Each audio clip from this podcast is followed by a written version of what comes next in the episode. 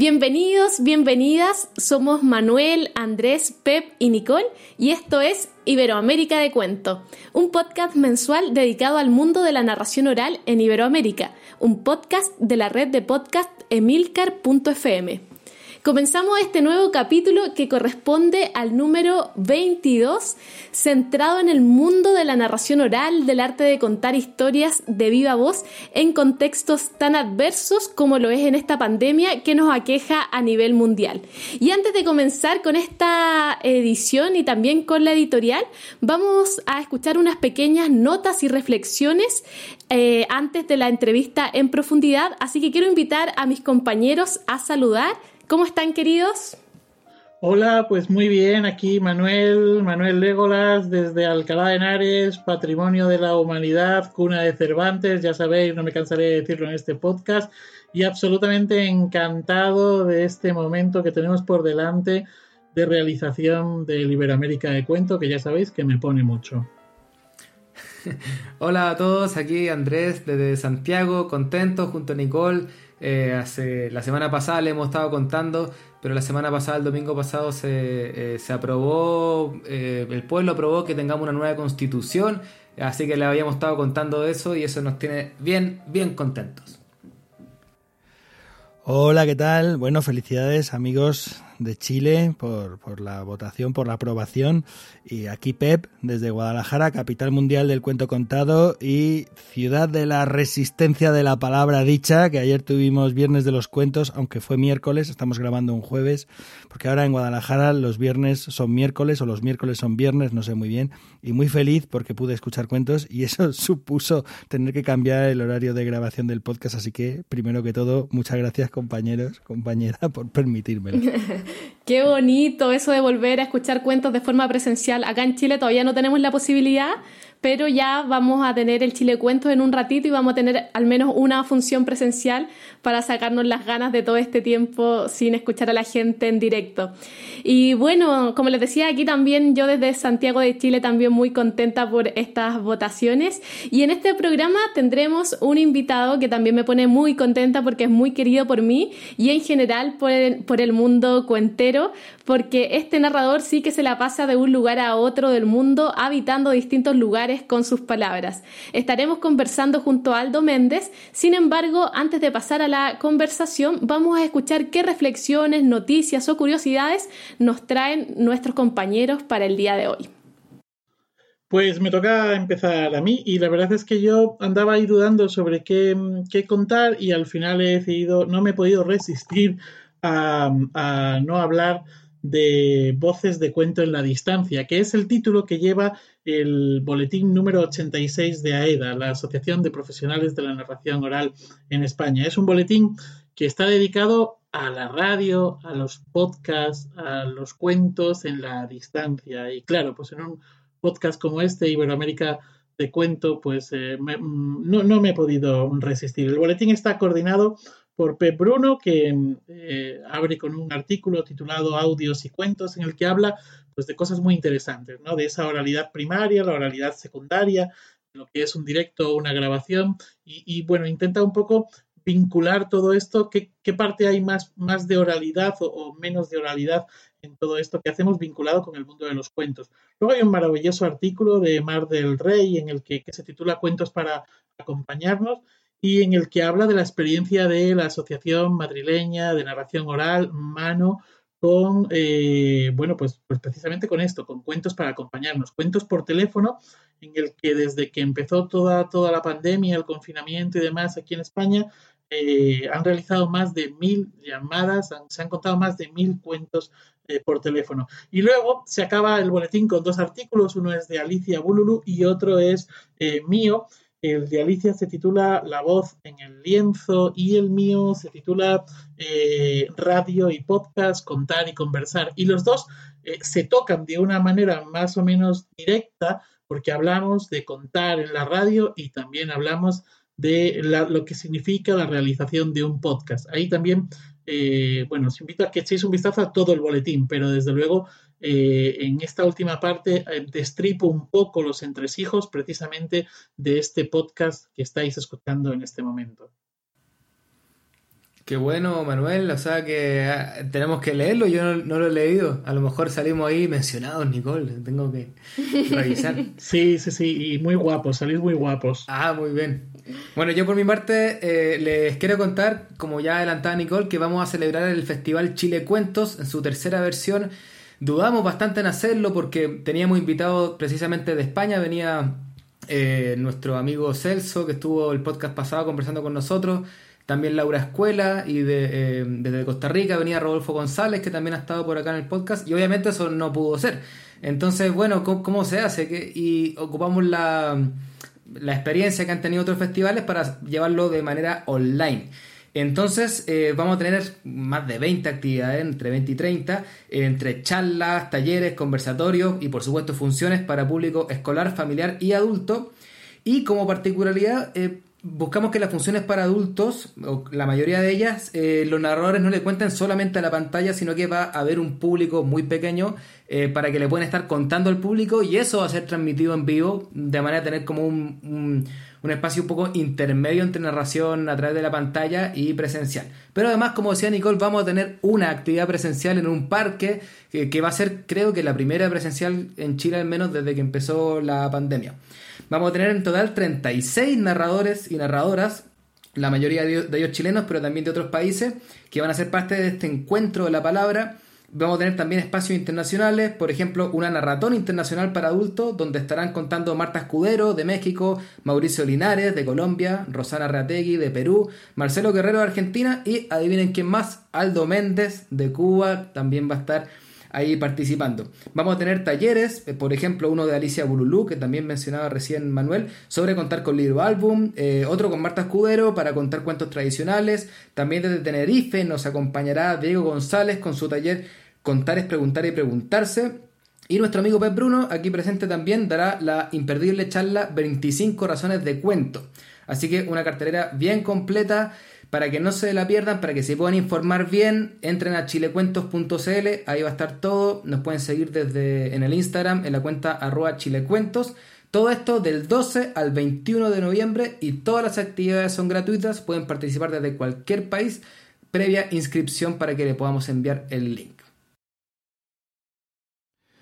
Bueno, nos está quedando así como una introducción muy endogámica porque eh, Manuel habla del boletín que hemos hecho, del Chile Cuento que vamos a hacer, y yo voy a hablar del libro eh, que querido amigo y compañero Andrés Montero pues acaba de publicar simultáneamente en España y en Chile, pero no pasa nada, o sea, para una vez que el podcast nos queda así como mirando para adentro, tampoco creo que tengamos que preocuparnos que siempre andamos mirando para afuera. Quizás yo creo que tenga la culpa un poco también Aldo, que nos hace un poco como sentirnos más tranquilos todos en casa, ¿no? Es una cosita así. Pero bueno, voy a lo mío, voy a lo mío.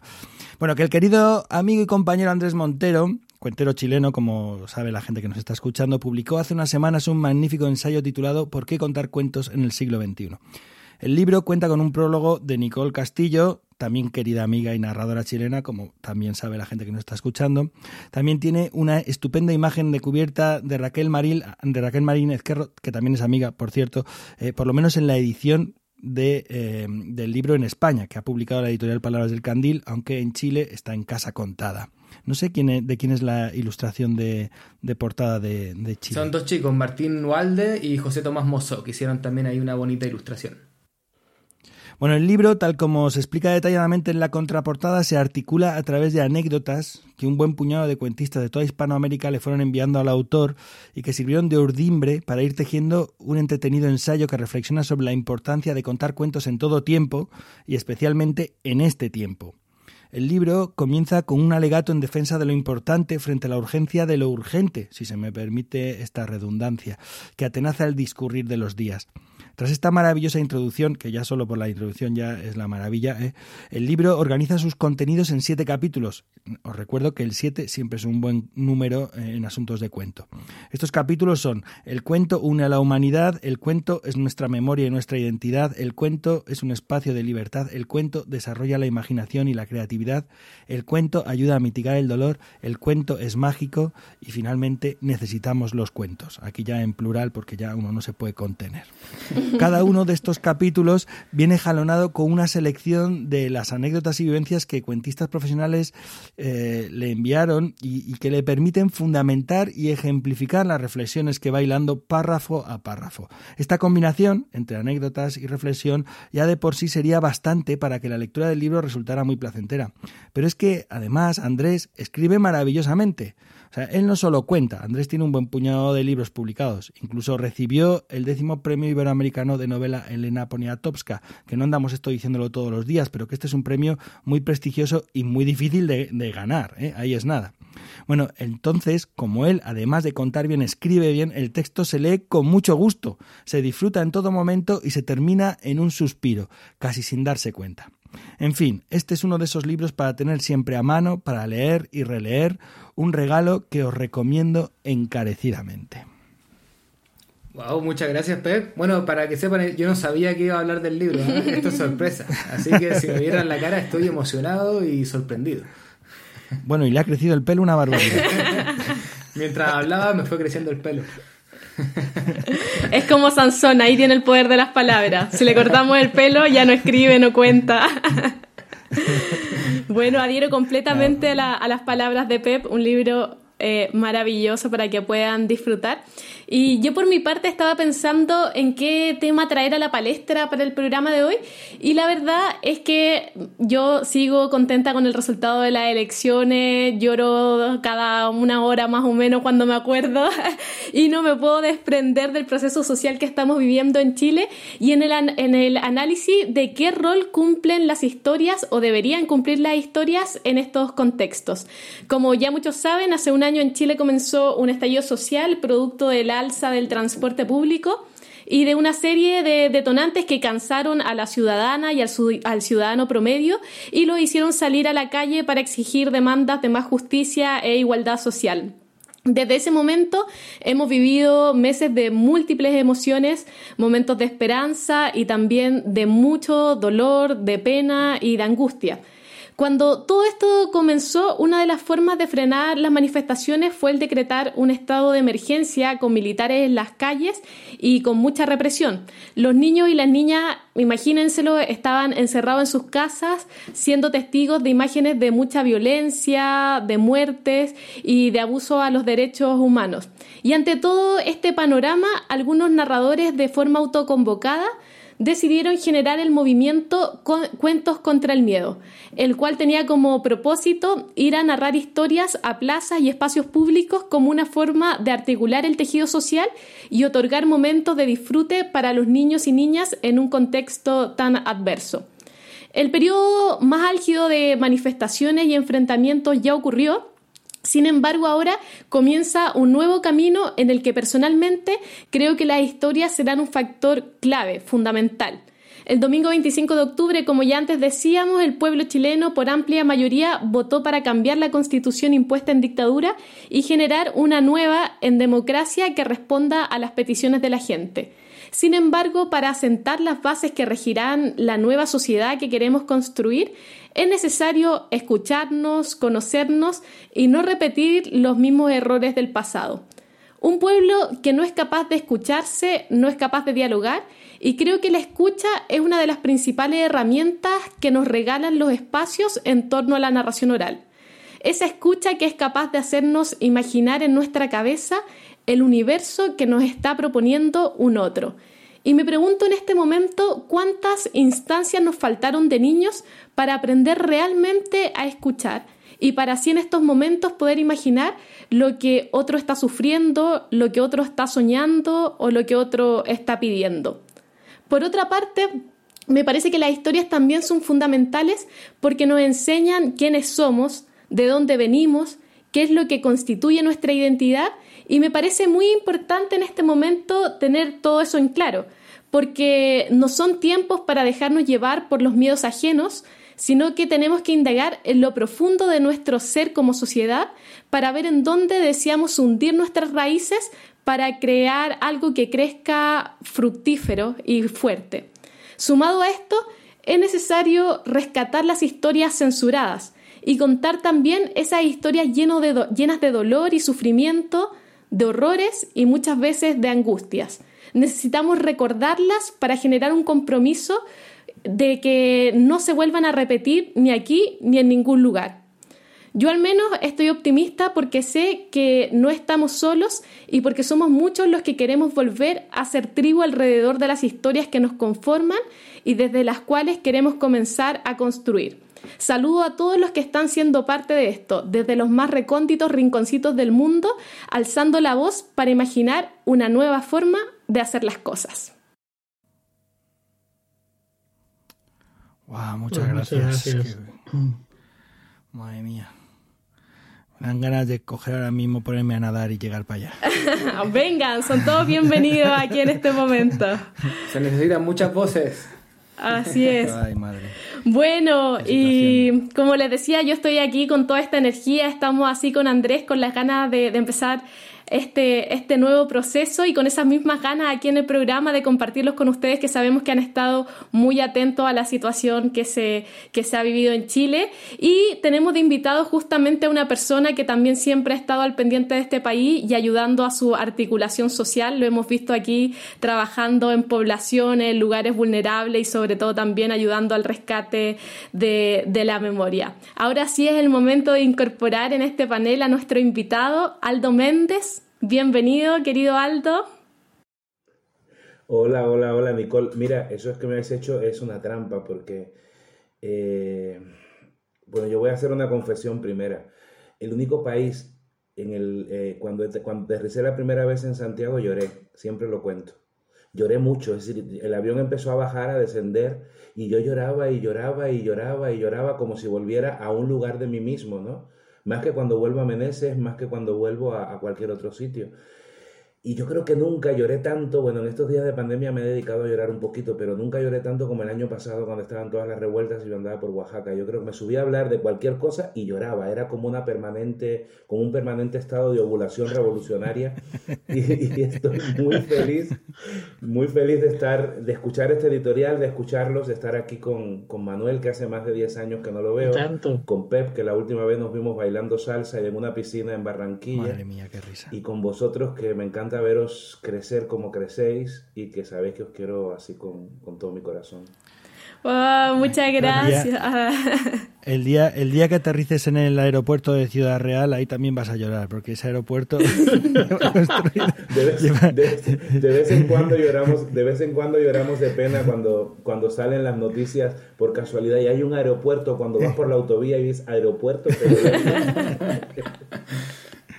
Esto es una broma para los que no sean de aquí, de la zona, lo mismo. no Es que es un aeropuerto que se hizo hace muchos años, costó mucho dinero y que nunca tuvo aviones. Es una de estas de estos pelotazos, una cosa propia de aquí. Oh. Bueno, y antes de ya comenzar con las rondas de preguntas y aquí con la conversación, voy a presentarles a la gente, a Aldo, que ya hemos hablado harto de él, pero aquí va su presentación formal. Aldo nació en Meneses, Cuba, eh, en 1966 y reside en España. Y desde el año 2011 recorre Latinoamérica contando historias e impartiendo talleres. Estudió filosofía en Moscú, pero su vocación siempre fueron los acentos, las orejas y las voces. Desde 1994 es narrador oral. Ha participado como contador de historias, tallerista y parte del equipo de producción en festivales internacionales y espacios de narración oral de Cuba, España, Venezuela, Costa Rica, Colombia, México, Marruecos, Túnez, Francia, Ecuador, Argentina, Chile, Perú, Brasil y Uruguay. Imparte charlas y conferencias, cursos y talleres en diversas instituciones públicas, universidades y medios de comunicación, así como en diversos proyectos socioculturales de formación y artísticos. Ha colaborado con propuestas de animación lectora y de, y de formación con las editoriales SM, Edelvives, Oxford y Santillana. Ha publicado libros de poesía para niños, un libro álbum, uno de prosa poética, otro de animación a la lectura y una propuesta didáctica para trabajar la interculturalidad. Un CD con cuentos de Andersen y otros con las historias que forman parte del libro Recuerdos de mi única casa y un CD de canciones realizadas a partir de 13 textos poéticos que se llama Donde nace la luz. Bueno, Aldo, y un, placer aquí con todo este currículum y con todo lo que te queremos tenerte aquí. Y para comenzar, vamos a partir así por el inicio de todo. ¿Cómo llegaste a la narración oral? Mira, yo creo que es, es pretencioso lo que voy a decir, pero no le tengo miedo. Ya no le tengo miedo. Ya uno llega el momento en que oye tantas cosas que no le da miedo decir lo que siente. La narración oral fue quien llegó a mí. Mm, mi profesora de ruso en Moscú decía, tú no vas a vivir de la filosofía, tú vas a vivir de las palabras. Y caminando por una calle de Moscú, mm, encontré una librería y en la librería un libro que se llama El hilo y la cuerda, y dentro de ese libro un cuento que se llama La serpiente y su cola, de un autor cubano que habíamos estudiado en literatura en el bachillerato, pero que lo que uno estudia en literatura en el bachillerato se queda como, como eso. Y me aprendí una historia para contar porque un grupo de estudiantes con inquietudes artísticas nos juntábamos y yo conté ese cuento sin saber que luego iba a ser mi oficio. Luego volví a Cuba en, pleno, en plena caída del muro de Berlín, pues todo el caos, todo, toda esa historia que cambió el mundo para mal. Y, y sí, porque la gente piensa que los cambios son siempre buenos.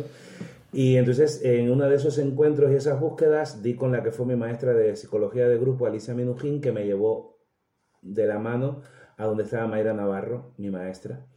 Y, ahí entonces descubrí que eso era un oficio, que era una profesión y que me gustaba contar. Y ahí empezó todo. Eh, oye, has hablado de Mayra Navarro y yo quiero aprovechar, ya que lo citas, ella pues falleció ahora recientemente.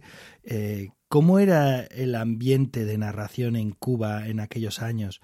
Porque hay narradores importantes, eh, bueno, que salieron de allí y hay movimientos importantes que también tuvieron sus primeras semillas o, sus primeros pasos fueron dados allí. ¿Cómo era ese mundo? Cuéntanos para los que no estuvimos allí, ¿cómo era? Que, lo veamos.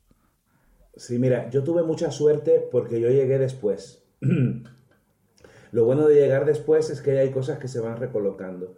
Tuve la suerte de compartir con Mayra algo más que, oficio, porque Mayra era, es, sigue siéndolo, parte importante de mi mundo afectivo, ¿no? Éramos compañeros de oficina, trabajábamos juntos en el Ministerio de Cultura, pero un movimiento muy sólido que tenía dos grandes problemas. Eh, la endogamia y esa cosa que Virgilio Piñera llamó la terrible circunstancia del agua por todos lados. Eh, la insularidad, y mis compañeros cubanos, algunos me van a decir, anda, mira qué pretencioso. Pero claro, la insularidad, y Chile tiene también esa cualidad de insularidad porque está presa entre la cordillera y el mar, y eso es ser una isla, solo con una banda de costas, pero es como una isla. La insularidad tiene el tema es que te devuelve la imagen de ti mismo de manera permanente. No hay un horizonte en el que te pierdas y te tropieces con alguien distinto y te diga, ¡Ea! ¿A dónde vas? Que aquí hay esto. Entonces, ese juego eh, generó, pues, mm, posturas a veces muy ortodoxas, no obstante a ello, pues sí, hay voces que yo creo que tienen una solidez indiscutible que venía no solo por su formación y su trayectoria artística o estética, sino por sus inquietudes. Te puedo hablar, por ejemplo, de Pedro Mario López, que es un cubano que desde hace más de 25 años vive en Cali, Coralia Rodríguez, que la conocéis, una actriz que, fue de las fundadoras del movimiento. Entonces, mm, pues hay mucha, mucha gente, pero yo sí creo que fue una movida interesantísima, sobre todo porque había una potenciación muy clara del lado instrumental de la narración oral. Es decir, estaba muy vinculado todo el tema de animación a la lectura, todo el tema del trabajo social, a la formación de maestros. Intentamos cosas en, en, la Escuela Superior Pedagógica Enrique José Barona, se, se intentaron movimientos interesantes y hubo una movida muy curiosa. Yo creo que esa época crítica de los años 90, y yo llegué en el 94, eh, pues más o menos como tú, Pep, por esa Esa quinta es la mejor, eh, esa quinta es de esa, esa, quinta yo llegué, yo llegué en el 94 y era la época en la que Cuba estaba saliendo del periodo especial. Aquel llamado periodo especial que fue la gran crisis que supuso la desestructuración del campo socialista.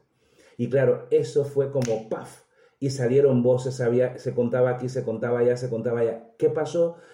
Que hay dos, problemas históricos de la narración oral, que son por un lado la consolación contemplativa, creernos que siempre lo que hacemos está bien y que lo hacen los nuestros está bien, y la falta de una crítica con fundamento.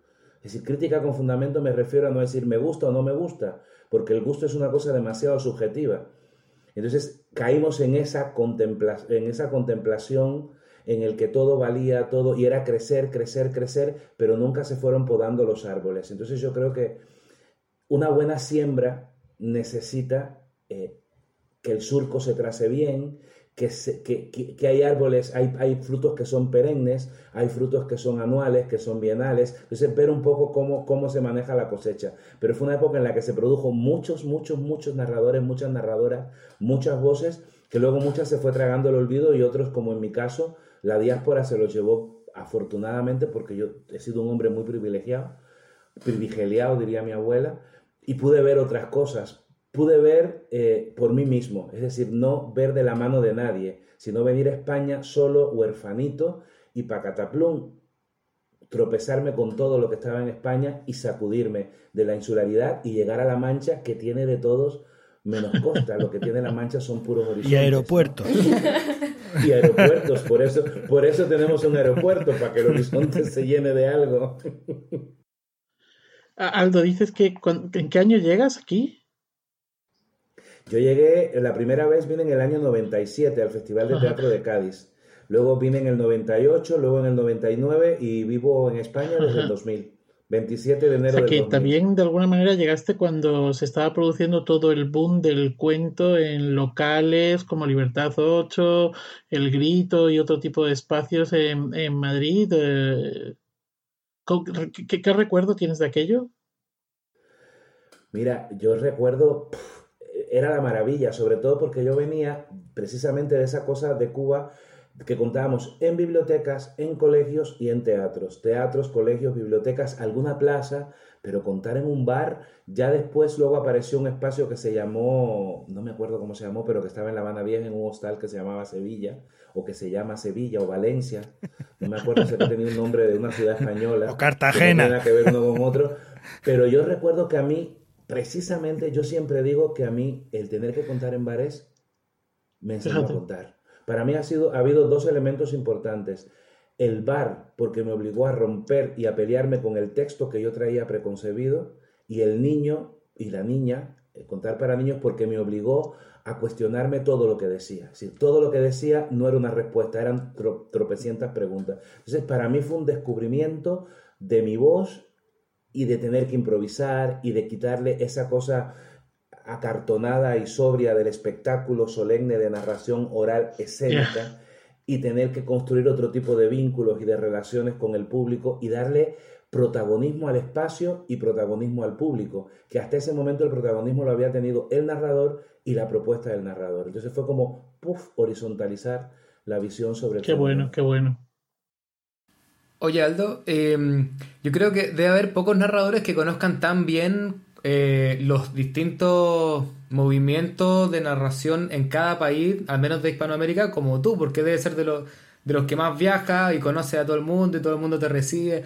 Entonces quería volver a lo, a lo que estaba hablando antes, eh, de que mm, en los 90, bueno, estaba hablando de Cuba, pero esta como insularidad y que solamente eh, se veía lo que uno mismo hacía y no, habíamos, no había crítica. Entonces, pero llevándolo un poco al día de hoy, eh, ¿Eso ha cambiado? ¿Hay o se ve, al menos en algunos países, una crítica más profunda? Eh, digamos, ¿se, están podando mejor los árboles como ocupando tu figura? ¿O, en realidad no ha cambiado mucho en 25 años? Mira, esa es una pregunta muy tramposa, Andrés, porque de pronto cuando yo salga del confinamiento no me van a querer en ningún lugar del mundo. Seguimos, seguimos contemplándonos, seguimos consolándonos. Seguimos teniendo miedo a decir, Pep, tu trabajo no me gusta, Andrés, esa propuesta tuya no es interesante, Aldo, estoy hasta las narices de tu visión sensible de la vida. Eh, Manuel, tenemos, eh, salvo en pequeños círculos donde generamos espacios de confianza, pues empezamos eh, a veces partiendo de un tercero para llegar a nosotros mismos, porque somos humanos, entonces nosotros nunca somos malos. Pero yo creo que sigue necesitando la narración oral eh, contemporánea, pues una crítica reflexiva, porque se, ha ido abriendo, se ha ido abriendo, se ha ido abriendo, se ha ido abriendo. A nivel de conceptualización hay cosas que todavía, todavía no estamos definidas ciertas cosas y ya le están poniendo otra coletilla y llega el momento en que se va inflando y sigue faltando eso. Sigue faltando, el, por ejemplo, la gente sigue teniendo una cosa que yo veo en Latinoamérica y que le digo a la gente joven con la que yo trabajo la gente cree que yo soy de la generación de las vacas sagradas porque ya tengo años. Sí, de aquellas primeras vacas sagradas que encumbró eh, eh, Garzón Céspedes en sus eventos y en sus festivales. No, yo llegué después. Yo llegué ya cuando ellos estaban encumbrados. Pero aquellos grandísimos festivales Mira, hay dos, hay dos elementos históricos que para mí son importantes. La, la aparición de, de, los ministerios de cultura y de esos eventos culturales y las políticas culturales en América Latina viene casi de la mano al tiempo con la narración oral. Fue más o menos el mismo boom. ¿Qué pasó? Que los eventos de narración oral eran rentables, económicos, no, no, costaban mucho como un festival de teatro y empezaron a aparecer esos grandísimos festivales que se contaba para miles de personas. La gente sigue aspirando a ser narrador para estar en una gigantografía. La gente sigue aspirando a ser narrador oral para tener un currículum internacional, para participar en eventos. Mucha gente, no todo el mundo. Entonces yo creo que con este golpazo de la pandemia, viene, yo he reflexionado alguna noche aquí y yo creo que los escenarios han cambiado. Cuando yo escuchaba a Nicole hablar de, esa, de esa, ese cambio de los escenarios de la situación de Chile, siguen estando esos escenarios artísticos o, o, o más escénicos, pero el escenario de la, de la narración oral es esencialmente social la narración oral tiene un componente ético poderosísimo. Es esencialmente quien la define y en la filosofía la ética y la estética van pegaditas de la mano. Entonces yo creo que eh, sigue habiendo ese problema de crítica, de conceptualización, de para qué cuento cuento, de definir eh, cuándo pueden ir de la mano el instrumento y el arte, porque el oficio es siempre arte, pero no es siempre, eh, es siempre instrumento, pero no es siempre un arte. Entonces y hay que definir, redefinir cosas y sobre todo formar a la gente en una conciencia que salte más allá del ego y del compromiso estético. Es decir, que rompa un poco los patrones del ego y que vaya al compromiso social que tenemos como narradores. Que no hay que estar todo el día con la banderita, soy gay, soy revolucionario, soy cubano, no a la mierda de eso, porque yo creo que eso se plantea eh, eh, desde que tú te subes al escenario ya la gente sabe lo que se va a comer, si lo tienes bien puesto. No hace falta ponerte tacones para hacer tal cosa. Entonces yo creo que sigue habiendo, a pesar de que hay gente cada vez con las cosas más claras, está viniendo un, grupo de jóvenes entre los que los incluyo, y porque vosotros podéis ser mis hijos matemáticamente, fisiológica y biológicamente, ¿no? Le, le sigue haciendo falta una, una crítica honesta y sensata. Si no creo que es criticar por criticar, no es chismorreo, no es, hace falta una crítica honesta, sólida, sensata y sentarse a conversar con la gente de igual a igual, como cuando nos sentamos a, a, degustar lo que estamos haciendo, porque hay mucha gente que llega y ni siquiera se ha preocupado en matar el cordero. Pero Aldo, eh, yo creo que sí que se está, eh, hay un cambio, vamos, eh, de, cuando nosotros empezamos ahora mismo, y corrígeme porque, o sea, tú eres el entrevistado, esto no es una, esto no es un debate aquí, ¿no? Pero yo recuerdo cuando empezaba a contar que había tres artículos, a lo mejor, sobre narración oral, sobre cuenteros, sobre cuentistas, eran cosas que había que buscar casi en fotocopias, tal. ahora encuentras eh, libros, o sea, Palabras del Candil tiene más de 50 títulos, encuentras artículos, reflexiones, blogs de gente, o sea, empieza a haber como un constructo teórico, un soporte teórico más allá del gusto, de la opinión, de que te puede articular fundamentos, que te puede dar herramientas para analizar críticamente. O sea, quizás sí que faltan críticos profesionales externos. O sea, esto sí que nos hace falta para ser realmente ya un oficio, ¿no? Pero hay, ha habido unos cambios en ese sentido. Sí, sí los hay, Pep, y, y, yo agradezco que los haya. Pero, por ejemplo, es muy sesgado a la hora de la gente darte bibliografía. Las escuelas que hay muchas veces se reducen a mirarse el ombligo y, no, y cuando tú ves la lista de bibliografía dan lo que les interesa y lo que no. Y a mí eso no me parece democrático para el oficio. Yo creo que hay cosas que a mí a lo mejor no me conmovieron cuando las leí, pero ¿qué es lo que necesita leer fulano o sutano? Yo creo que hay que leer falta eso. Yo creo que hay, y hay muchos empeños, y hay gente que está escribiendo con más tino, con menos tino, con más acierto, con más pretensión. Yo tengo un problema con eso porque yo quiero escribir, pero mi cabaretero es mucho más fuerte que mi teórico. Y, y, y, yo realmente, a mí lo que me gusta del oficio, a pesar de que me, me encanta pensarlo así, conversar, a mí lo que me gusta del oficio es el abrazo de después.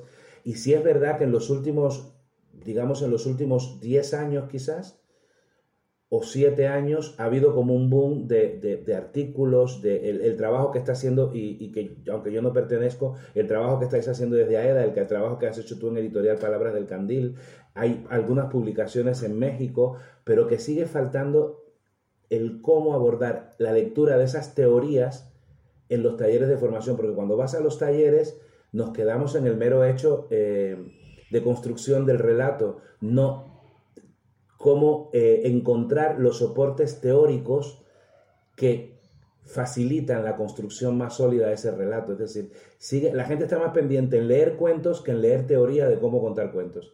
Está más interesada en tener un repertorio de 300 historias a tener cuatro ensayos que, que, te enseñen a pensar que con tres cuentos puedes hacer 16 espectáculos. Sí, y en la receta, ¿no? En tener la receta de cómo contar los cuentos, ¿no? Pues lo que resulta es que lo que necesitas no solamente es tener un repertorio, una receta, sino también tener una, una buena cocina, eh, que sería también toda esa teoría. Desde luego sí que se completo en ese sentido, ¿no? En el sentido de que sí que hay muchos más materiales de cuando empezamos. Yo soy más joven que vosotros en esto de los cuentos. se te nota, se te nota. Pero desde luego creo que, que es así. No, sí es verdad. Yo me acuerdo que cuando yo empecé las cosas que leíamos eran de los años 50. Ah. y, y, No, Aldo, te iba, te iba a preguntar, eh, ¿cuál crees tú que te parece como una buena, no, no hablo de una escuela en específico, sino cuál crees tú que debería ser como la escuela de formación de un, narración, de un narrador oral? Porque ya veíamos que nos decía al principio que cuando existen como estos maestros que te dan una escuela de, de mirar las cosas, después también hay todo un trabajo posterior de desprenderse. Y, como, pero a veces también hay gente como no, es típico que uno pregunta, oh, ¿cómo aprendiste a contar? Y dicen, no, yo nací contando, eh, me crié entre palabras y no valoran tampoco la formación y la teoría que estamos hablando. Como e, este programa también lo escucha gente que se está iniciando. ¿Cómo, cómo, cómo deberíamos formarnos los narradores, en tu perspectiva? Mira, mi, voy a decir una frase de mi madre mi madre siempre nos decía a mí y a mi hermana cuando nos proponían algo llegábamos con miedo de decir que no a la casa. Mi madre decía, usted diga que sí, mijito, que cortando huevos se aprende a capar. es decir, se aprende a contar cuentos contando cuentos. Es decir, yo no tengo fórmulas, vosotros no tenéis fórmulas, tenéis ciertos tips que te van, que, que tú dices que eso te le da cierta dosis de infalibilidad lo que vas a hacer. Tú sabes que por aquí no te puedes tirar, no te metas con esto. Yo hay cosas en las que no me metería nunca porque para mí son terrenos sagrados como por ejemplo el miedo. El erotismo a mí me cuesta muchísimo porque el cuerpo mayoritario del erotismo está concebido desde la heterosexualidad. Y entonces ser eróticamente homosexual en el escenario a veces es muy complicado porque te pueden lanzar un vaso contra la cabeza. Es decir, que hay una serie de cosas. Pero yo creo que hay una frase de Carolina que yo repito mucho que es matar al maestro matar al maestro no es darle la espalda al maestro, que hay, algunos que se merecen que le den la espalda, sino también ampliar las lecturas y escuchar. Si yo me siento escuchar, yo cuando cada vez que escucho a alguien tenga más trayectoria o menos trayectoria que yo, escucho, intento respirar. Hay narradores que se sientan a veces a ver de dónde viene el cuento. No, intenta sentir cómo respira el cuento. Intenta acompasar tu escucha a tu latido, al latido del que está contando. Eso también es aprender. Aprender no es que a Andrés le quedan muy bien los cuentos, a Pep le quedan muy bien los cuentos y yo voy a copiar el repertorio de Pep, que eso pasa también por el aprendizaje. Si la imitación es válida en el arte porque si no, no hubiera habido los movimientos artísticos que hay. Pero una cosa es la imitación como un acto de aprendizaje o de modelaje o de construcción de tu identidad y otra cosa es agarrar el repertorio y subirte al escenario y repetir. Entonces yo creo que una de las cosas que tiene que trabajar las escuelas de narración oral es la construcción de una voz propia. Tus lecturas, qué lees, quién eres, de dónde vienes, tus matices, cómo respiras, eh, cómo se traduce tu respiración, dónde están tus miedos. A veces estamos más pendientes de la estructura del cuento que de cómo yo me sé mover por esa estructura. Cómo yo, a mí, por ejemplo, me dice mucha gente en América Latina, es que tú hablas como español. Vale, puede que yo tenga muy estructurado lo del vosotros, que lo he asimilado y me gusta, pero cuando yo me muevo, cuando mi cuerpo se mueve, esta cosa es cubana, es caribeña. Entonces, claro, es el juego, cómo bailas el texto. Entonces, muchas veces estamos muy pendientes del texto y de la puesta en escena. El texto y el camino entre la puesta en escena y el texto, hay un elemento que es el narrador. ¿Qué miedos tienes? ¿Qué posibilidades tienes? ¿Quién eres? ¿Cómo respiras? Y sobre todo las lecturas. No hay que leer solo cuentos y solo teoría. Hay que leer narrativa para descubrir universos. Hay que leer tradición oral para aprender qué son las estructuras. Hay que leer poesía para saber cómo carajo baila la palabra, cómo se siente la palabra. Entonces, cuando tú lees poesía, eh, eh, internamente pasa algo en ti que luego sale. Entonces yo muchas veces la formación del narrador está más en cómo aprenderme el cuento y cómo llevarlo a escena. En esos dos cómo se nos pierde el proceso de, construcción interna del narrador. Pero, es para mí importantísimo. Considerando todo ese proceso, ¿te parece bien la existencia de escuelas, como escuelas formales de narración? Porque también hemos escuchado a muchos narradores que creen que la narración oral es un camino personal y que solo se aprende contando y con la reflexión y todo, pero desde un camino propio y no desde alguien que te, que te dé como unos modelos de lo que es o no es narración oral. Mira, yo le debo mucho al modelo que me dio Mayra. Si yo creo que es bueno siempre y cuando tengas a tu lado una persona que no te adoctrine, y que no te obligue a ser, a, constituirte en una secta, te adoro, Santa Nicole, Santa Nicole, te adoro, Santa Nicole. Yo creo que es como el cuento, tú puedes plumar donde plumes, pero tú tienes que ser dueño luego de tu vuelo y saltar tú al abismo. Es a mí me parece que son necesarias las escuelas, pero es también es necesario que los maestros de las escuelas se abran y que los que se forman en esas escuelas rompan el caparazón yo, yo, yo estoy en contra de las escuelas, yo estoy en contra de ciertas metodologías, de ciertas doctrinas, de ciertos adoctrinamientos, de, los cuales en algún momento puede haber sido producto, pero yo creo que, sí, que no, estoy, no estoy en contra de las escuelas. Sí, estoy, estoy de acuerdo contigo. O sea, creo que las escuelas pueden estar bien, pero sí que es cierto que, que ha habido y hay mucho adoctrinamiento, ¿no? Oye, Aldo, yo quería recuperar algo que has dicho antes, que has hablado de, la poesía, ¿no? De leer poesía, de contar poesía. Y era una de las preguntas que tenía preparadas precisamente, ¿no? Porque además eh, en el Iberoamérica de Cuento anterior, pues estuvo aquí con nosotros Estrella Ortiz, eh, que tiene incorporado en su repertorio pues también la, la, poesía y en su forma de contar y de hacer. ¿Qué lugar ocupa la poesía en tu vida, en tu repertorio, en tu ser de narrador? Háblanos de la poesía, a ver. Mira, yo, yo creo que una vez se lo dije a Pep, que me entrevistó para la radio, yo creo que yo cuento porque soy esencialmente poeta. A mí lo que me gusta de la palabra es la música. A mí lo que me gusta de la palabra es el color, es el latido. Eh, de hecho, yo muchas veces me escucho a mí mismo contando eh, y, a veces, y, por ejemplo, los chicos que me han visto más en, los últimos tiempos, a veces yo voy diciendo eh, sinónimos hasta que encuentre el sinónimo la palabra precisa que está en la tesitura donde yo quiero dejar el, texto en ese momento. Porque yo creo que soy esencialmente, y no es que sea un escritor de poesía, yo soy de pueblo.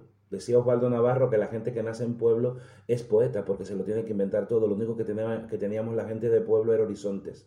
¿Cómo tú llenabas ese abismo entre tu ventana y ese horizonte? Pues a partir de la imaginación, esa imaginación es la poesía.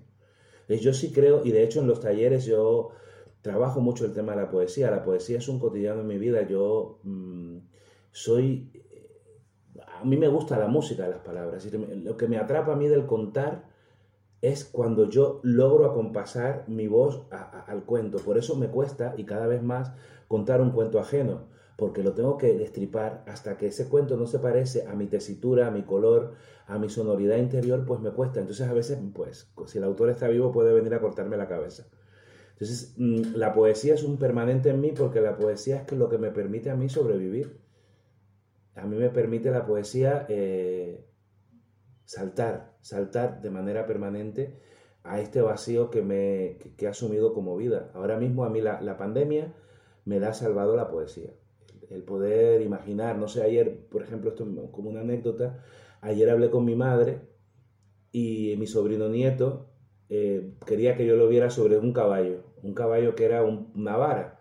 Y él iba cabalgando desde la puerta de la sala hasta la puerta del patio, pero cuando llegaba a la puerta del patio se lo tragaba la luz y él se perdía. Y allí daba una vuelta y entonces volvía hacia mí y se quedaba en primer plano en el teléfono y me sonreía. Pues a mí eso me pareció un acto poético que he estado toda la noche pensando en esa imagen, todo el día pensando en esa imagen en qué me quiere decir esa imagen a mí a nivel poético, ese camino que te, se traga, en el que te traga la luz, pero que luego la luz te vomita y te hace devolver una sonrisa. Entonces, para mí es importante la poesía.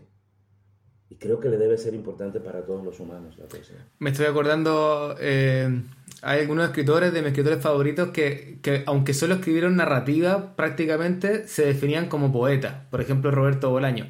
Eh, que es como que hay como un ser, eh, en el ser poeta, aunque no se haga poesía o, no se haga tanto, por ejemplo, tú cuentas más cuentos que lo que recitas poemas, por ejemplo, pero igual te sientes finalmente poeta y eso siempre me ha llamado la, la, atención.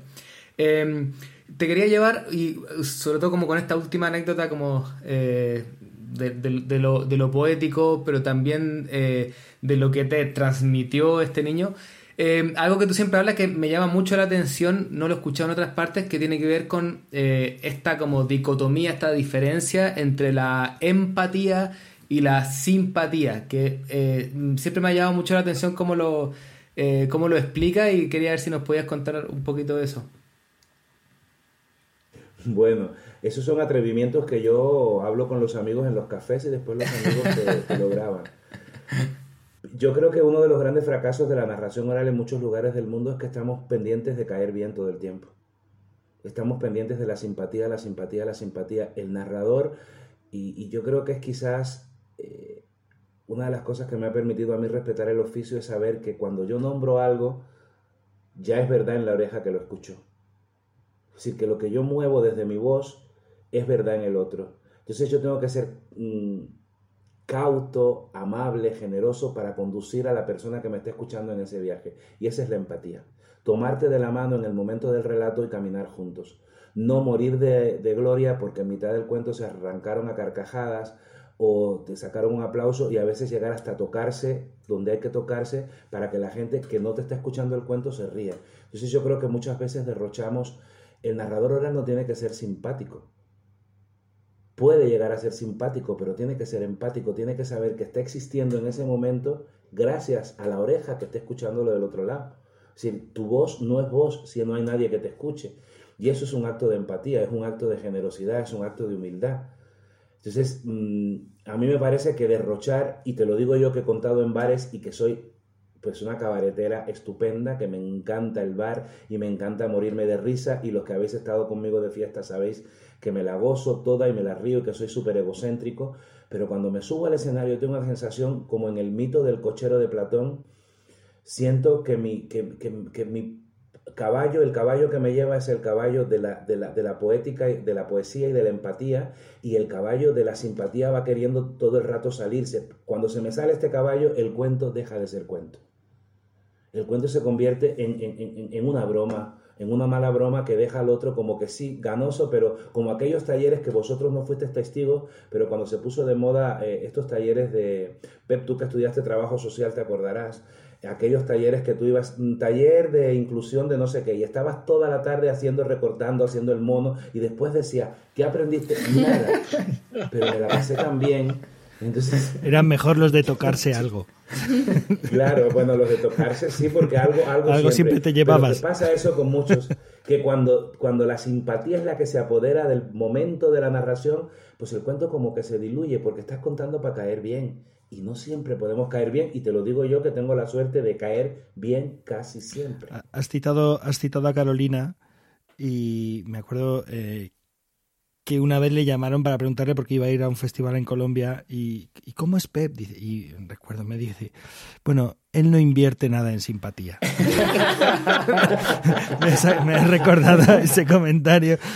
Bueno, eh, quería preguntarte una cosa. Imaginemos que esta conversación la estamos haciendo justo antes de pandemia, toda esta movida, o sea, como la vida antes de, este, de esta situación, ¿no?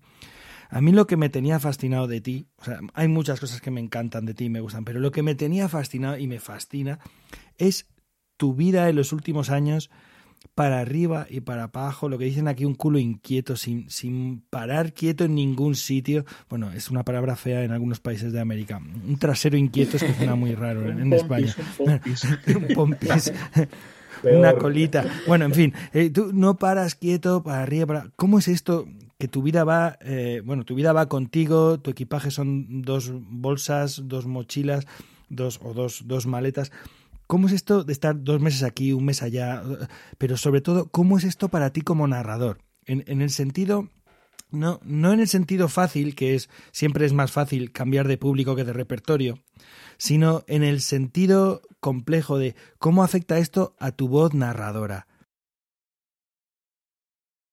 Mira, eso es una de las cosas que, como es prepandemia, ha sido uno de los pensamientos pandémicos. Pandémico y celeste. Eh, mm, es que mientras, lo, mientras lo vas pensando, para, para quien no lo sepa, tú llevas desde el 2011 prácticamente que no has estado tres meses en un sitio. Y eh, de norte a sur, de norte a sur, o sea, si te, te vemos en redes, eh, aquí en México, tal, no sé, no, Colombia, qué buen sitio, Barranquilla. Claro, yo estoy, yo coincido contigo en Barranquilla y tú sabes a qué tienda tenemos que ir, dónde nos tomamos el helado, dónde nos damos el chapuzón, dónde hay hablar con quién. Yo digo, pero este tipo conoce Barranquilla como si, no, claro, es que la décima vez que ha pasado eh, por aquí, ¿sabes? Entonces, ¿cómo te afecta a ti esto, pero en tu voz narradora? Mira, eh, a mí me ha devuelto la, esta, esta inestabilidad me ha devuelto la sabrosura, me ha devuelto el Caribe, me ha devuelto el cubano. España eh, se lo había como que secuestrado. la mancheguidad con aeropuerto y sin aeropuerto es una cosa muy poderosa. Muy poderosa. La mancheguidad te atraviesa y, te, empieza a redefinir y te empieza como a reconstituir todo. Es decir, eh, desde el queso hasta el vino, pasando por el azafrán y todas esas cosas de esta tierra, pues te van como que amanchegando. Y uno que tiene esta pinta, pues para mí Pep ha sido varias cosas. Primero, y esto lo voy a decir eh, sin ánimo de herir, primero, asumir que mi voz está del otro lado. Que aquí mi voz vino a, aprender. mi voz vino a este lugar del mundo a aprender y a construir un modelo de libertad que se parece más a aquel otro lugar donde los modelos de libertad tienen otras alas.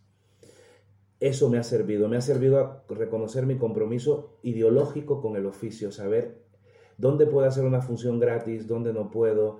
No sé, hay lugares del mundo donde yo ya no me permitiría no pasar hasta mientras tenga eh, lucidez mental, ¿no?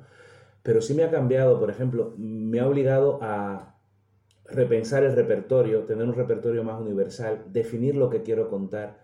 No quiero contentar a nadie, quiero contentarme yo y quiero gozarme yo. Me ha cambiado el acento. Tengo palabras que de pronto, a veces pues estoy hablando con un mexicano y le digo, ¿te tinca que nos veamos esta noche? No digo cachai porque decir cachai o huevón es solo de chilenos, pero tetinca a mí me encanta. O por ejemplo, entrar a un mercado en Oaxaca y me, dice una de las fruteras, porque a mí me encanta la gente en los mercados, me dice, güerito, mañana voy a hacer frijoles con camarón, te, te guardo. Y le digo, fíjate, escucha la frase, fíjate que he puesto a remojar frijoles. Fíjate, una muletilla de los mexicanos, he puesto el participio de lo que los españoles abusan para no conjugar en pasado. Porque en España el pasado no puede morir. Y frijoles, que es como se dice frijoles en Colombia. Es decir, de pronto yo doy una respuesta a nivel coloquial en tres matices. Entonces eso me ha contagiado.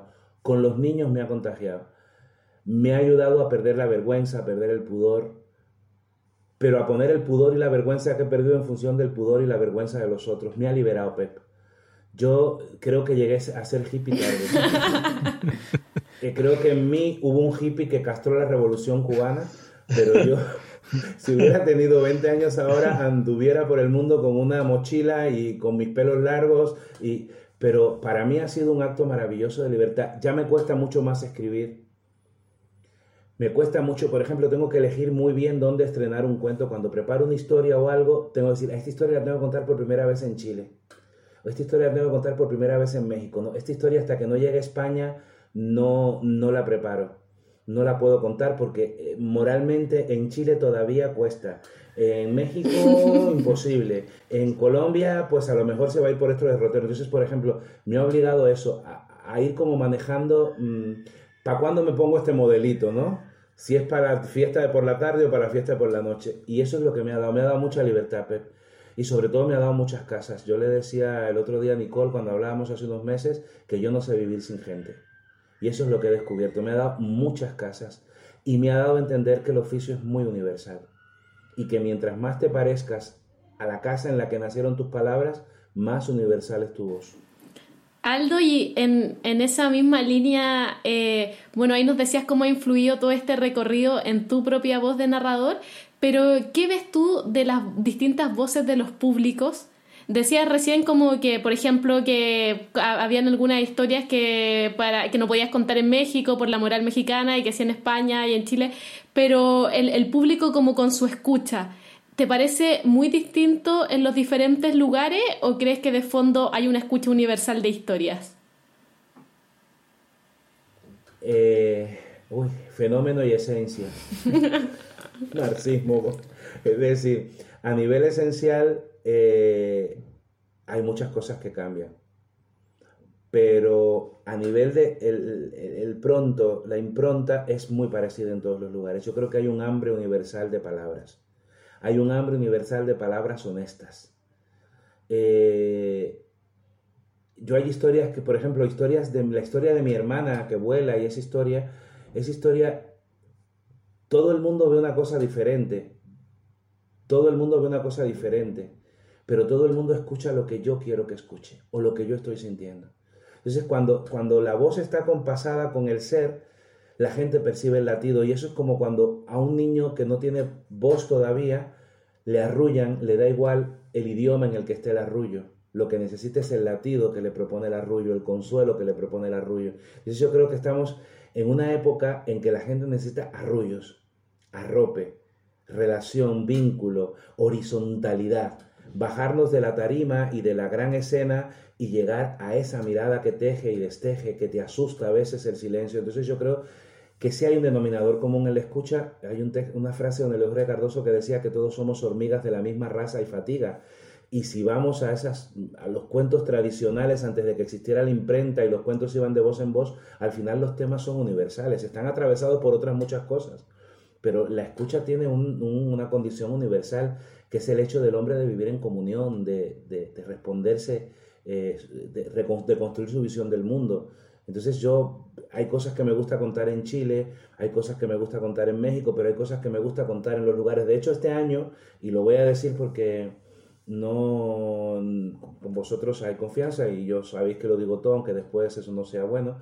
Mi, mi idea de este año era en dos proyectos. Un proyecto que era solo sentarme a escuchar, que la gente viniera a conversar conmigo si yo escuchar, y el otro era hacer el mismo espectáculo en, en lugares distintos y ver la reacción que tenía cada cuento y luego conversar con la gente sobre eso para ver qué pasaba, qué escuchaba la gente del cuento. Era uno de lo que pretendía. Y luego hacer como de eso una crónica, pero ya sabéis que mi teórico, mira, la pandemia vino y me dijo, Aldo Méndez, usted a lo suyo, a engordar, es lo que toca este tiempo. Oye, Aldo, y siguiendo con los públicos eh, y la escucha, eh, estaba pensando que te, he escuchado alguna vez decir, bueno, no, el público que yo más prefiero son los niños pequeños porque abren, están ahí muy atentos y se ríen mucho y puedo jugar. Y luego te he escuchado así, no, pero hay que estar con los adolescentes porque finalmente es ahí donde yo soy. Eh, eh, y también creo que haberlo escuchado con adultos. Eh, no sé si te quiero preguntar cuál es tu público, pero, pero sí quizás pensando como en la pandemia, en lo que ha pasado, como qué es lo que más echas de menos. Eh, contarle a los adultos, a los niños pequeños, a bebés, a los adolescentes? Mira, yo, mira, ahora mismo ya estoy que lloro. Porque a mí estas vainas de las que estamos hablando, me gusta hacerlas con un cafecito, un vinito, ¿no? Mm, quedan como más humanas. Ah, eh, mira. mira. Mira, Manuel con un vinito. Manuel siempre hace el podcast con un mm, vinito al lado. Sí, es que es lo que tiene la gente de Ciudades Patrimonio, ¿no? Como real. bueno, la tuya es real. Es real. Eh, mm, a mí me gusta, a mí el público que menos me gusta es el adulto. Porque al adulto hay que complacerlo siempre.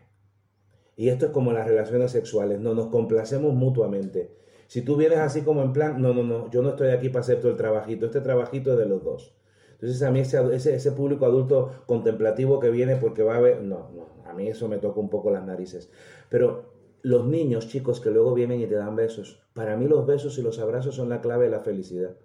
Es decir, cuando el niño no se ha prejuiciado todavía y viene a abrazarte, viene a besarte y viene a tocarte, eso para mí es lo mejor. Y luego en México, que es donde más he contado para adolescentes, he descubierto el placer de contar para los adolescentes. Porque en España no he contado mucho para adolescentes.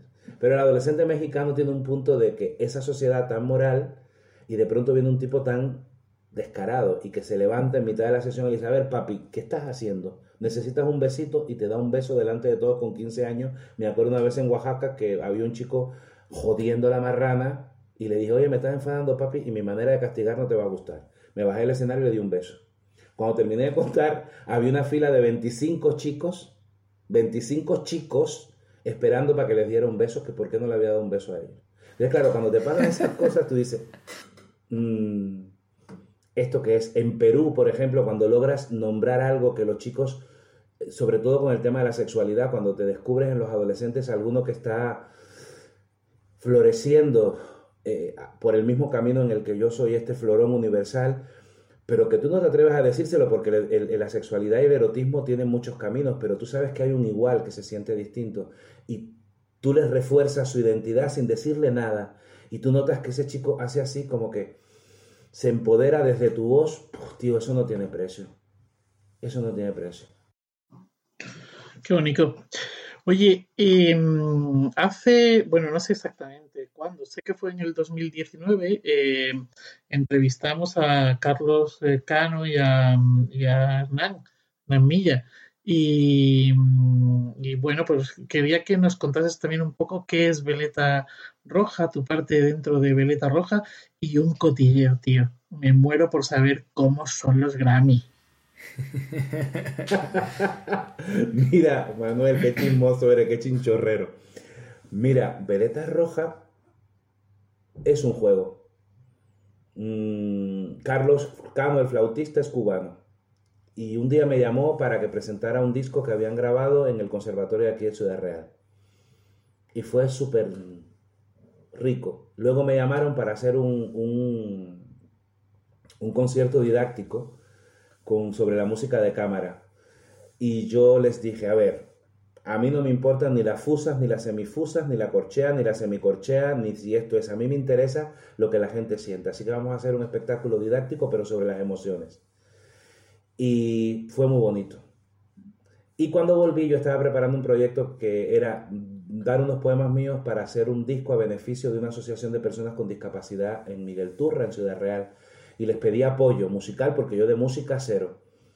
Ellos se enamoraron de los textos y salió el primer proyecto que fue Donde Nace la Luz. Donde Nace la Luz estuvo nominado al Premio de la Música en Cuba.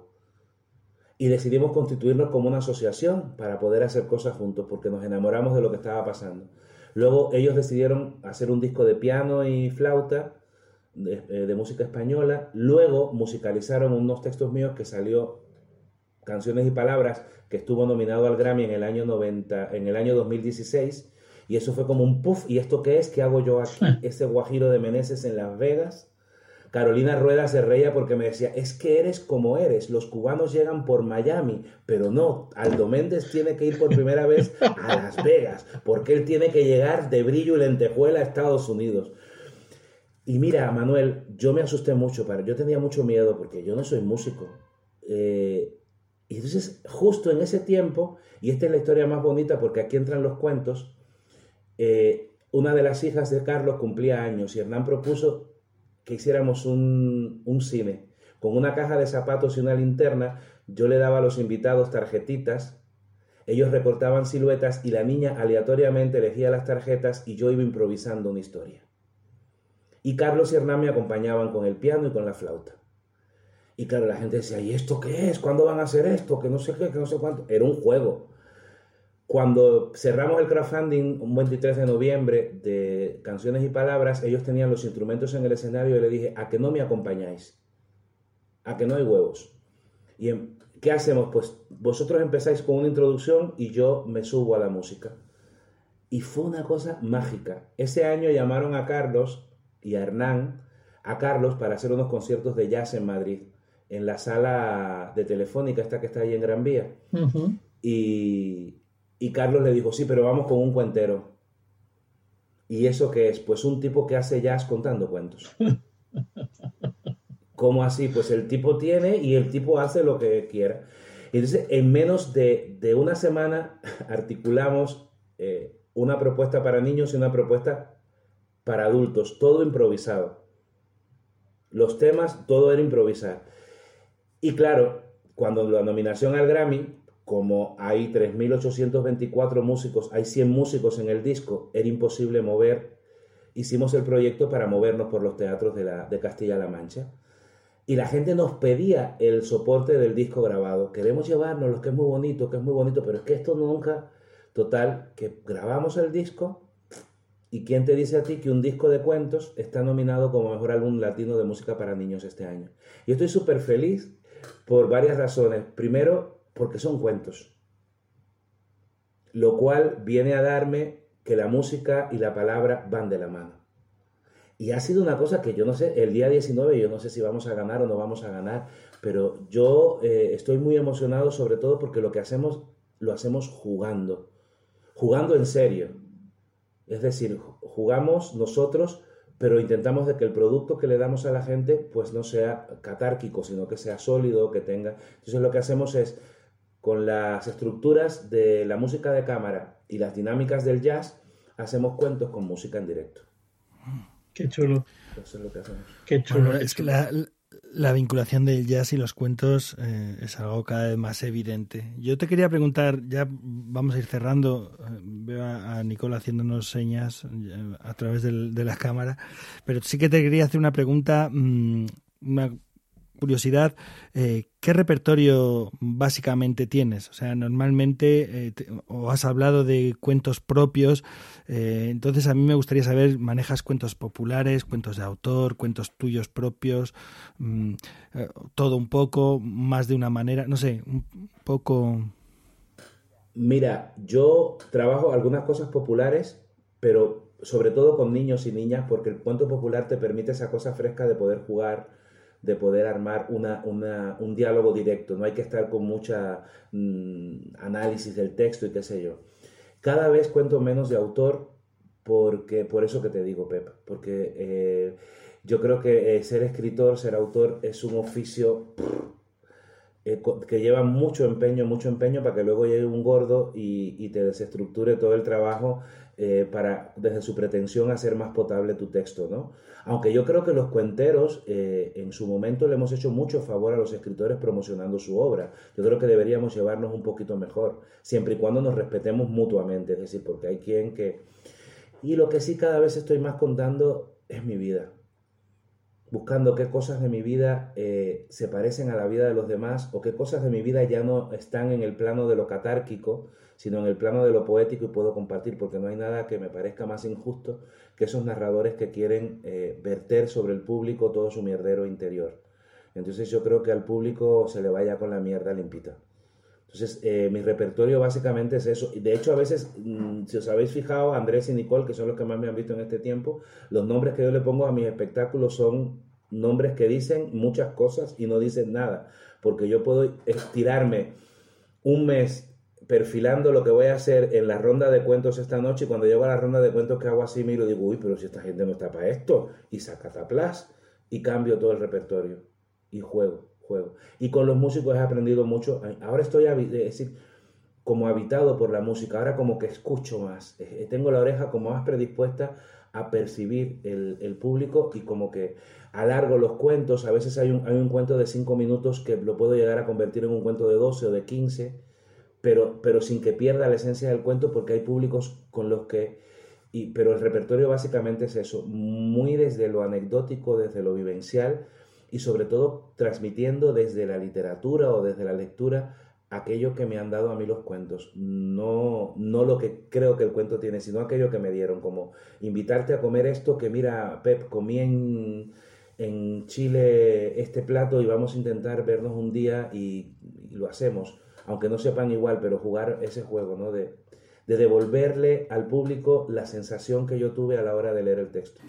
Bueno, Aldo, y para, ir cerrando, yo quería saber eh, cuál es tu panorama artístico ahora con la pandemia, qué es lo que se viene. He visto ahí a, distintos narradores en España, veo que se están suspendiendo mucho las funciones. Nosotros estamos al revés, recién llegando el verano, así que se ve más alentador.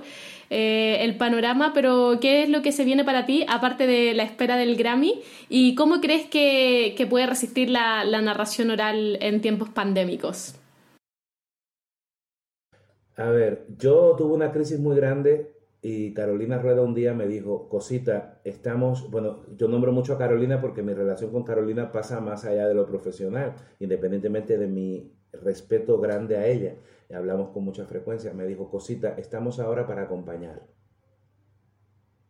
Y es verdad que hay mucha gente que está sola o viviendo en casa y ni siquiera se acompañan. Yo vivo con, con un matrimonio que tienen una niña de un año y medio y un niño de siete. Entonces imagínense que yo pasé la pandemia casi de abuelo de la familia. Eh, Nicole, mira, yo he descubierto una cosa, esto no es lo mío. Si yo ahora, cuando vosotros os vayáis, cuando se apaguen estas pantallitas, a mí me dan unas ganas de llorar que yo me tengo que encerrar en el baño a llorar.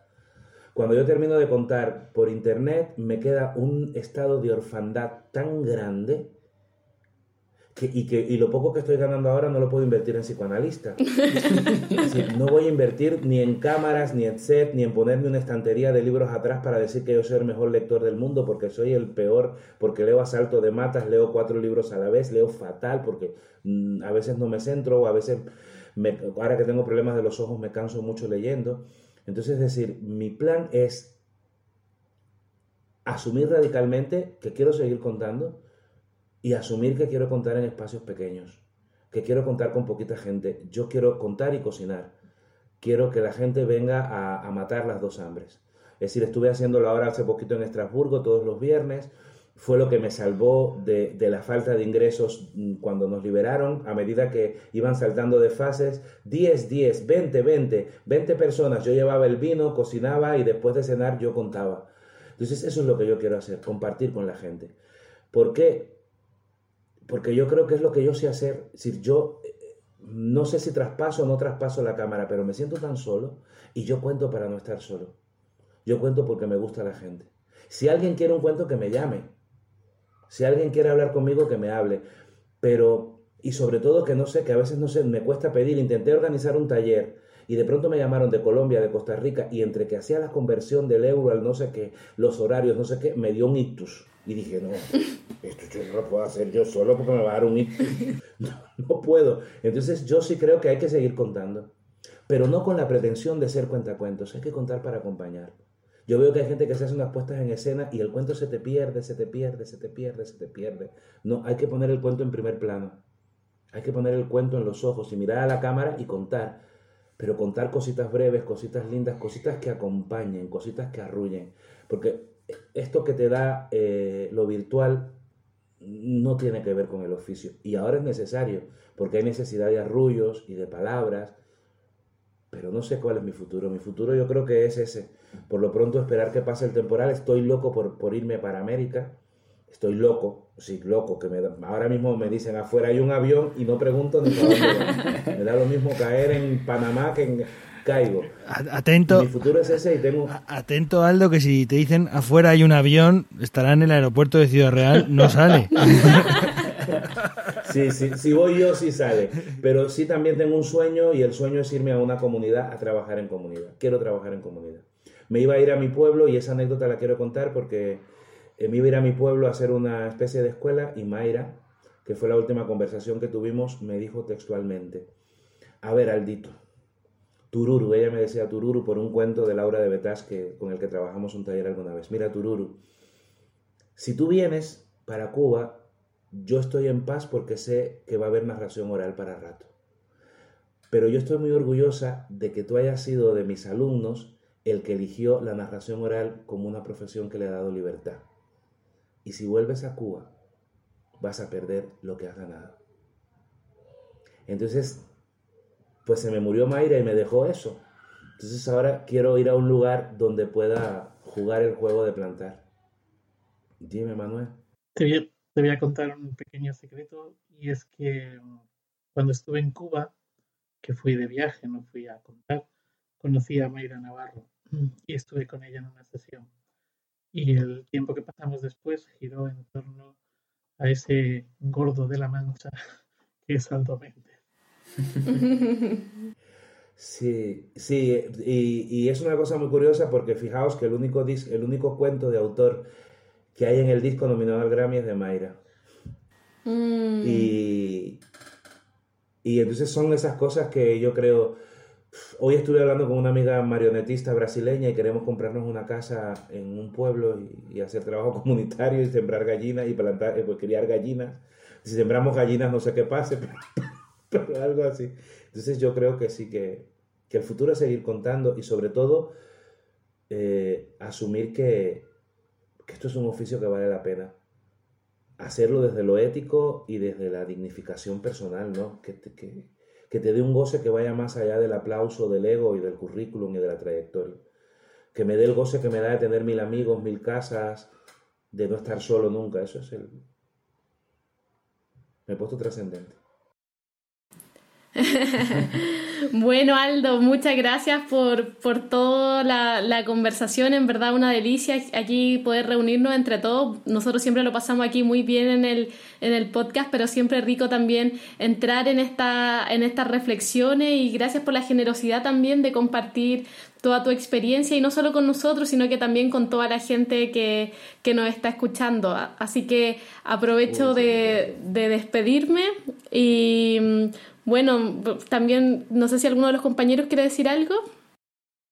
Bueno, es un placer conversar con Aldo, es un placer pasar un ratico con él y, y, la verdad es que esto nos daría para mucho más tiempo. Nos está, nos está pasando en todos los programas que llevamos de este nuevo formato, que luego a veces terminamos y la cosa continúa, eh, pero mm, a ver, on, honestamente, esto yo seguiría las horas que quisierais, pero como dice Aldo, con una cervecita, un vino, un... claro. un y luego con, con, esa perspectiva de salir un poquito a bailar salsa también, que siempre es muy entretenido hacerlo con él, porque él, él baila, los demás miramos. ¿sabéis? que yo me fui un poquito del aire, pero eh, os quiero dar las gracias a los cuatro eh, por todo lo que estáis haciendo en favor de la narración oral. Que si me necesitáis para pegar carteles, para hacer una cenita, para preparar unas tapas, que contéis conmigo, pero que gracias a vosotros y a toda la gente que, que trabaja por, por dignificar el oficio. Y a Nicole y Andrés, enhorabuena porque Chile va, Chile va para adelante. Sí, sí.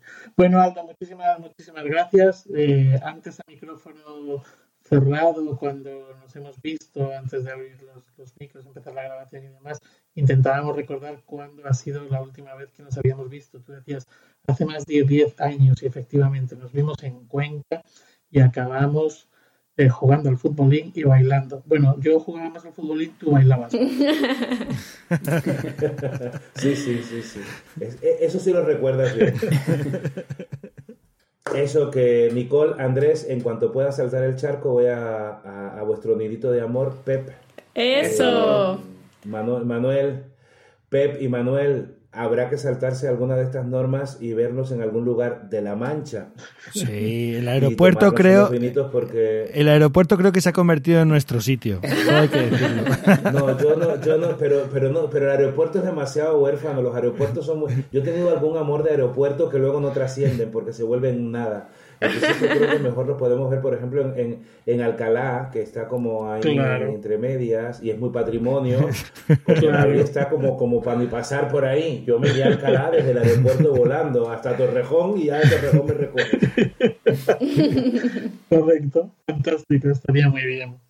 Bueno, pues nada, muchísimas, muchísimas gracias Aldo, muchísimas gracias Pep, Nicole, Andrés, desde Alcalá de Henares, una maravilla. Sí, muchas gracias a todos. Así que bueno, los dejo compañeros para, para que se despidan también de la gente para ya cerrar este capítulo.